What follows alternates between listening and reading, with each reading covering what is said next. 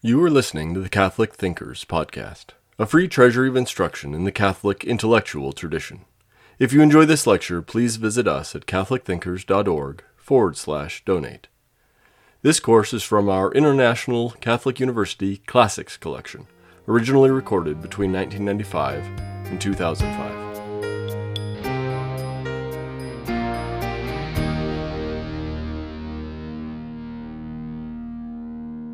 In this session, we want to introduce the Latin noun system. First, I want to teach you some terms that are important to grasp in order to understand Latin nouns. Latin nouns have the following characteristics: gender, number, and case. Inflection means to change the spelling of a word to give it a specific meaning. For example, in English, we inflect words to some extent. For example, if we want to say something in the plural, we change the spelling of the verb, or we change the subject into a plural form. For example, ball is singular, balls is plural. We add an S to that noun to indicate a plural. Latin is a highly inflected language, and when we inflect a verb, that is called conjugation, which we've been doing in the previous sessions for the Latin verb system. When we inflect a noun, that is called declension, and the verb is to decline. Inflections of Latin nouns indicate these characteristics: gender, number, and case. Gender refers to whether a noun is masculine, feminine, or neuter. There are three genders in Latin: masculine, feminine, and neuter, just like German, modern German, has three genders. Those are the three for Latin. Number refers to whether the noun is singular or plural. So there are two numbers in Latin, singular and plural. And case indicates the grammatical relationship of the noun to the rest of the words in the sentence. Latin nouns are found in 6 cases, and they are nominative, genitive, dative, accusative, and ablative, and vocative.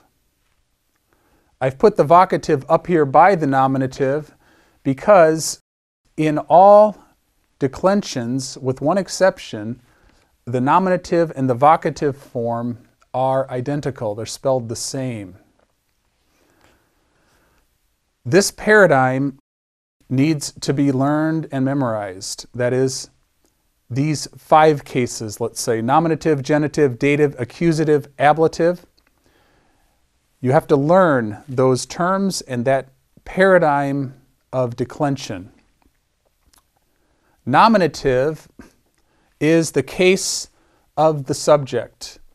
If a Latin noun is being used as the subject of a sentence, it will be found in the nominative case. Genitive is the case of dependence or possession. It is often or usually translated with the assistance of the English preposition of. Dative is the case of the indirect object. That is, to or for the action of the verb, that for which or to which or for which the action of the verb is directed. I gave the book to my son. To my son would be the indirect object. The book would be the direct object. Accusative is the case of the direct object. That is, the noun that directly receives the action of the verb. And then the ablative is the adverbial case, and it is usually translated with the prepositions by, with, or from.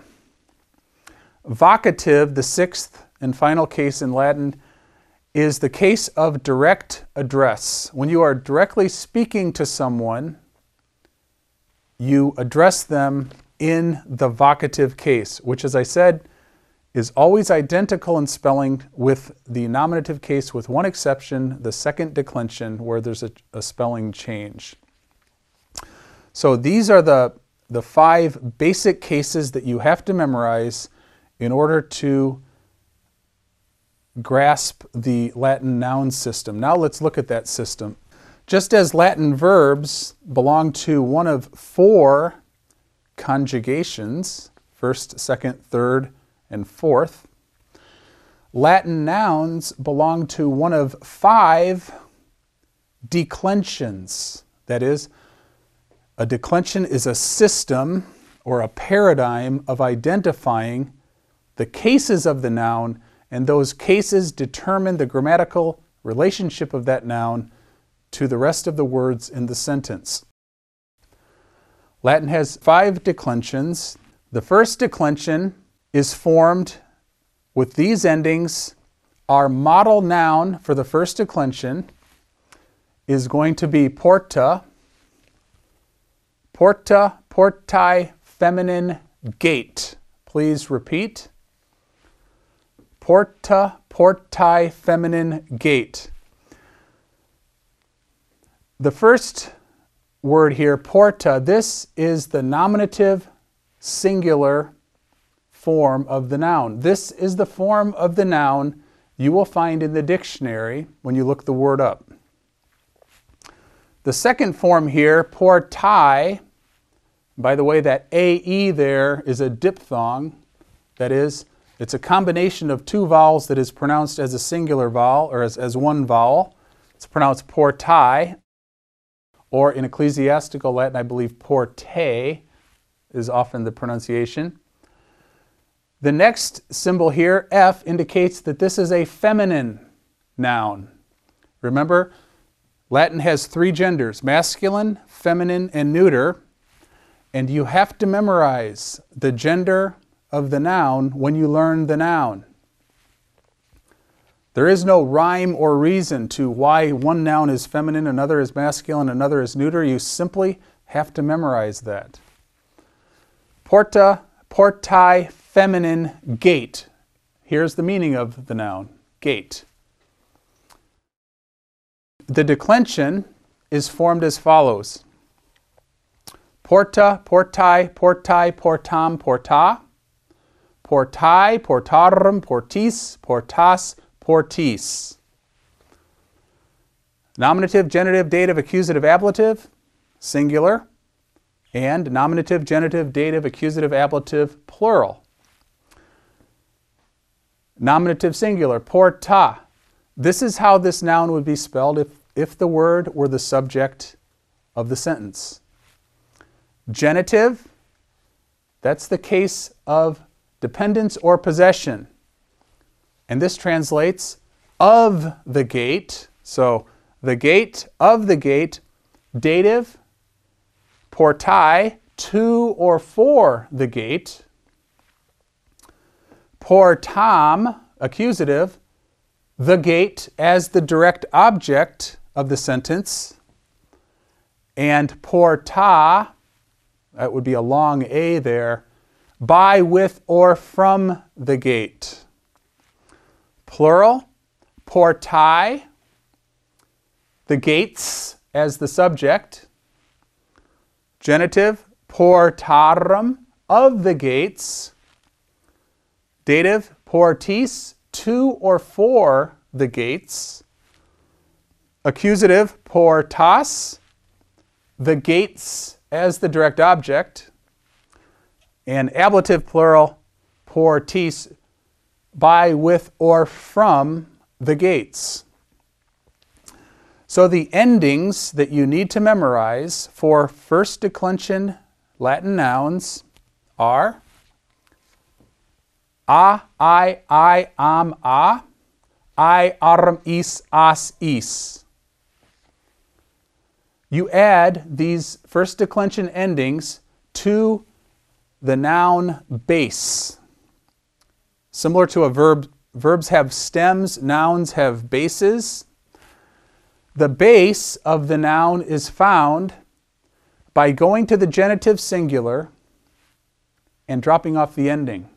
So, portai, drop off the ae there, and you've got the noun base, port. Then you add the declension endings to form that noun in its declension. Once again, the first declension endings are a, I, am, a. Please repeat. I, aram, is, as, is. How do you know that a noun belongs to the first declension? You know it by the genitive singular. All first declension nouns have a genitive singular in ae. Most first declension nouns are feminine, although there are some masculine nouns in this declension, and they happen to mostly belong or refer to professions such as nauta, nautai, masculine sailor, poeta, poetai, masculine poet, agricola, agricolae, masculine farmer. But those are exceptions. Usually you can rely on a first declension noun to be feminine because most of them are. So, this paradigm has to be memorized, and this will be used then when we actually read Latin text. The second declension, our model noun will be amicus, amici, masculine, friend. Please repeat. Remember, just as in Latin verbs, in order to master the verb system, you must memorize the principal parts. So, for the Latin noun system, when you learn a noun, you have to learn all of these elements here. Nominative singular, genitive singular, gender, and meaning. You don't simply learn this form, you learn this entire group of forms. Amicus, amici, masculine, friend. The second declension is characterized by an I in the genitive singular. Amicus, amici. If a noun has an I in the genitive singular, that noun is a second declension noun. How is this declension formed? To the noun base, you add second declension endings. What are those endings? Here they are. Us, I, o, o. I, orum, is, os, is. You must memorize those endings again. Us, I, o, o. I, orum, is, os, is. The translation, nominative, the friend,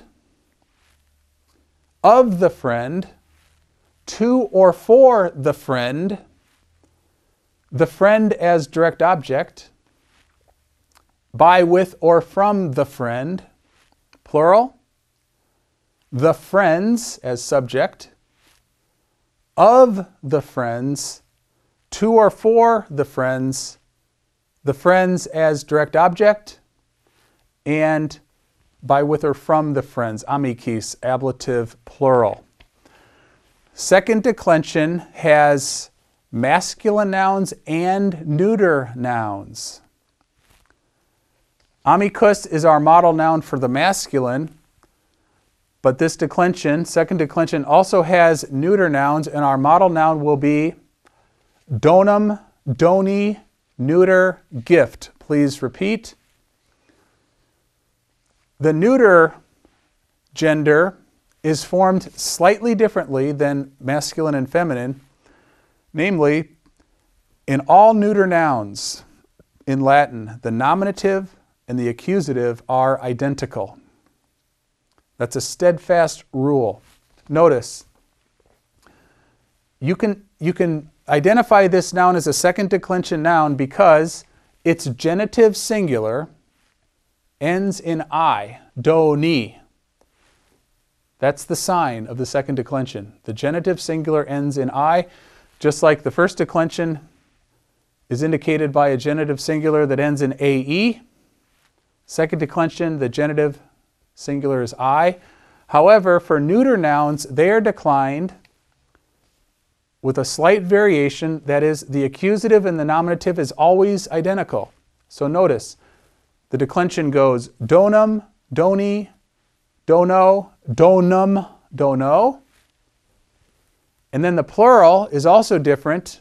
The nominative plural is dona, donorum, donis, dona, donis. So the differences are from the masculine. You've got a nominative plural in A, and then also accusative plural. And then you've got the accusative singular in just like the nominative singular. So the translation would be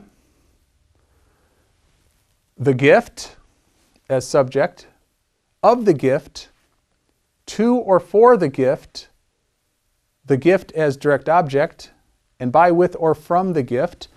And then the plural, the gifts, here's the plural of donum, it's a dona, the gifts, of the gifts, to or for the gifts as direct object, and by, with, or from the gifts. And before I leave the second declension, I should remind you that the vocative singular of second declension nouns is formed with an E. So it is not identical with this form here, amicus. The vocative is amicae. Amicae. If you were speaking to your friend, you would say amicae. So there's a difference here.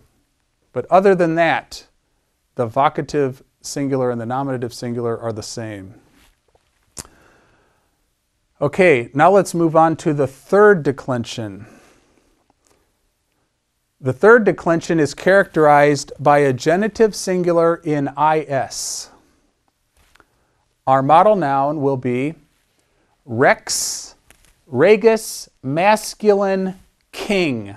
Please repeat. Rex, regus, masculine, king. To form the third declension, you add third declension endings to the noun base. How do you find the noun base? You go to the genitive singular and you drop off the ending. So, the genitive singular is regus. You memorize that when you learn the noun. Drop off the IS, that gives you the base of the noun, reg. And then to that base you add third declension endings, and that way you can decline the noun in the third declension. The endings are rex, regus, regi, regem, rege, and in the plural, reges, regum, regibus, reges, regibus. To memorize simply the endings, I do it this way. Blank, is, ema, ace, ibus, ace, ibus. I say blank for the nominative singular because the nominative singular varies. There's various spellings for the nominative singular. Rex, but it depends on the noun. It's always different how the nominative singular is spelled, but the rest of the system is the same. Is, ema, ace, ibus, ace, ibus. So you simply memorize those endings just like you do for the first and second declension. You attach those endings to the verb or to the noun base, and you form the noun in its declension. The translation would be rex, the king as subject, of the king, to or for the king as direct object, and by, with, or from the king, rege, plural, the kings as subject, of the kings, um, it's a genitive plural ending, regibus, to or for the kings, that is the direct object in the plural, reges, the kings as direct object, and by, with, or from the kings, regibus. The third declension also has neuter nouns, just like the second declension. First declension has no neuter nouns, but the second and the third do, as does the fourth declension. Our model noun for the third declension, neuter, will be corpus, corporis, neuter, body. Please repeat. Corpus, corporis, neuter, body. Notice, sometimes the genitive singular is spelled differently than the nominative singular. That's why you have to memorize that genitive singular, because that form is the one that gives away what the base of the noun is. In this case, the nominative singular corpus is different from the genitive singular corporis. Well, you can identify the noun as a third declension noun because it has is in the genitive singular, corporis, just like rex, regis, is. That's the key to identifying the declension. It is formed as follows: corpus, corporis, corpori, corpus, corpore, plural, corpora, corporum, corporibus, corpora, corporibus. Notice, the neuter has an identical nominative and accusative, corpus, corpus, and in the plural, corpora, corpora.